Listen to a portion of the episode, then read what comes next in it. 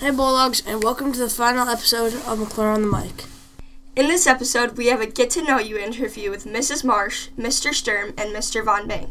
We also have current events, MC in the Halls, and Joke Time. Now, here's Julia, Cami, And Mia, with part two of MC in the Halls. It's Cammy, and Julia And Mia. and we are MC in the Halls. Hey, Mr. Billingsley, Yes, ma'am. we have the first question. Who was the youngest president of the United States? Barack Obama. No, John F. Kennedy. Technically, yes. he was the first elected, president. president. All right. All right, thank I you. didn't go too bad. What is your name and what grade are you in? Um, I'm Sophia, and I'm in sixth grade. How many strings do most violins have? Uh, Pretty close answer. It's on Five? Close. no. Okay, what's your name and your grade? Nate, and I'm in sixth grade. What is the m- name of the middle layer of the Earth? You learned this. We're learning this in science.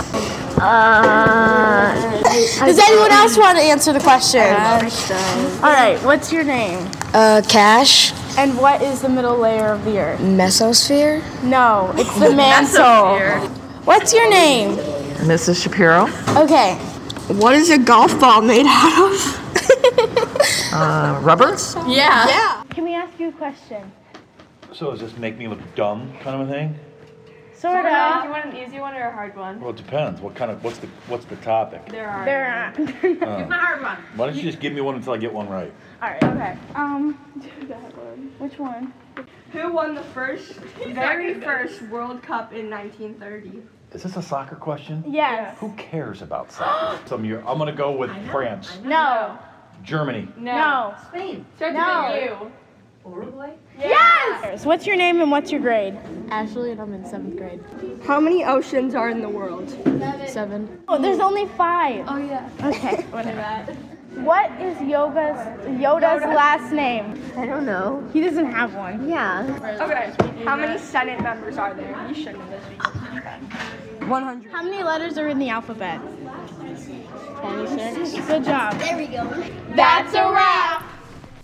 thanks to everyone that was a part of this segment. Now here's Mia and Liam with a get to know you teacher interview. What is the most interesting place Mrs. Marsh has visited?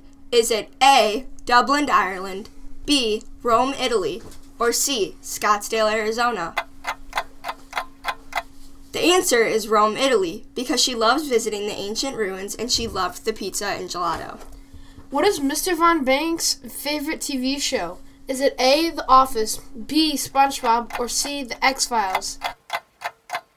The answer is The X Files because it's a science fiction series. What is one interesting fact about Mr. Sturm? Is it A, he loves to cook, B, he's a twin, or C, he can fit 22 M&Ms in his mouth at once?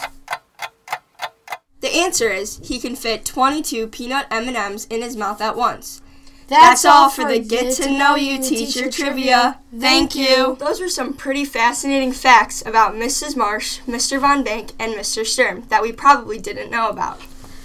Now to Josh with his current event on frozen tourism. Hallstatt is a town in Austria suffering from too many tourists. The reason for over tourism is Hallstatt was the inspiration for Frozen. Even though tourism has hel- helped them financially, it has also been a pain to the residents because there's only 780 people in the town, but up to 10,000 people visit in one day.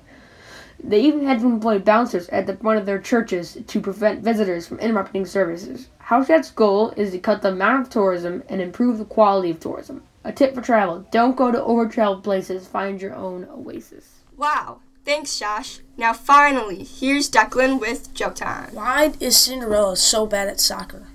Because she always runs away from the ball. Why was the broom late for school? Because it overswept. What did the finger say to the thumb? I'm in glove with you. What's really fast and tastes good with salsa? A rocket ship.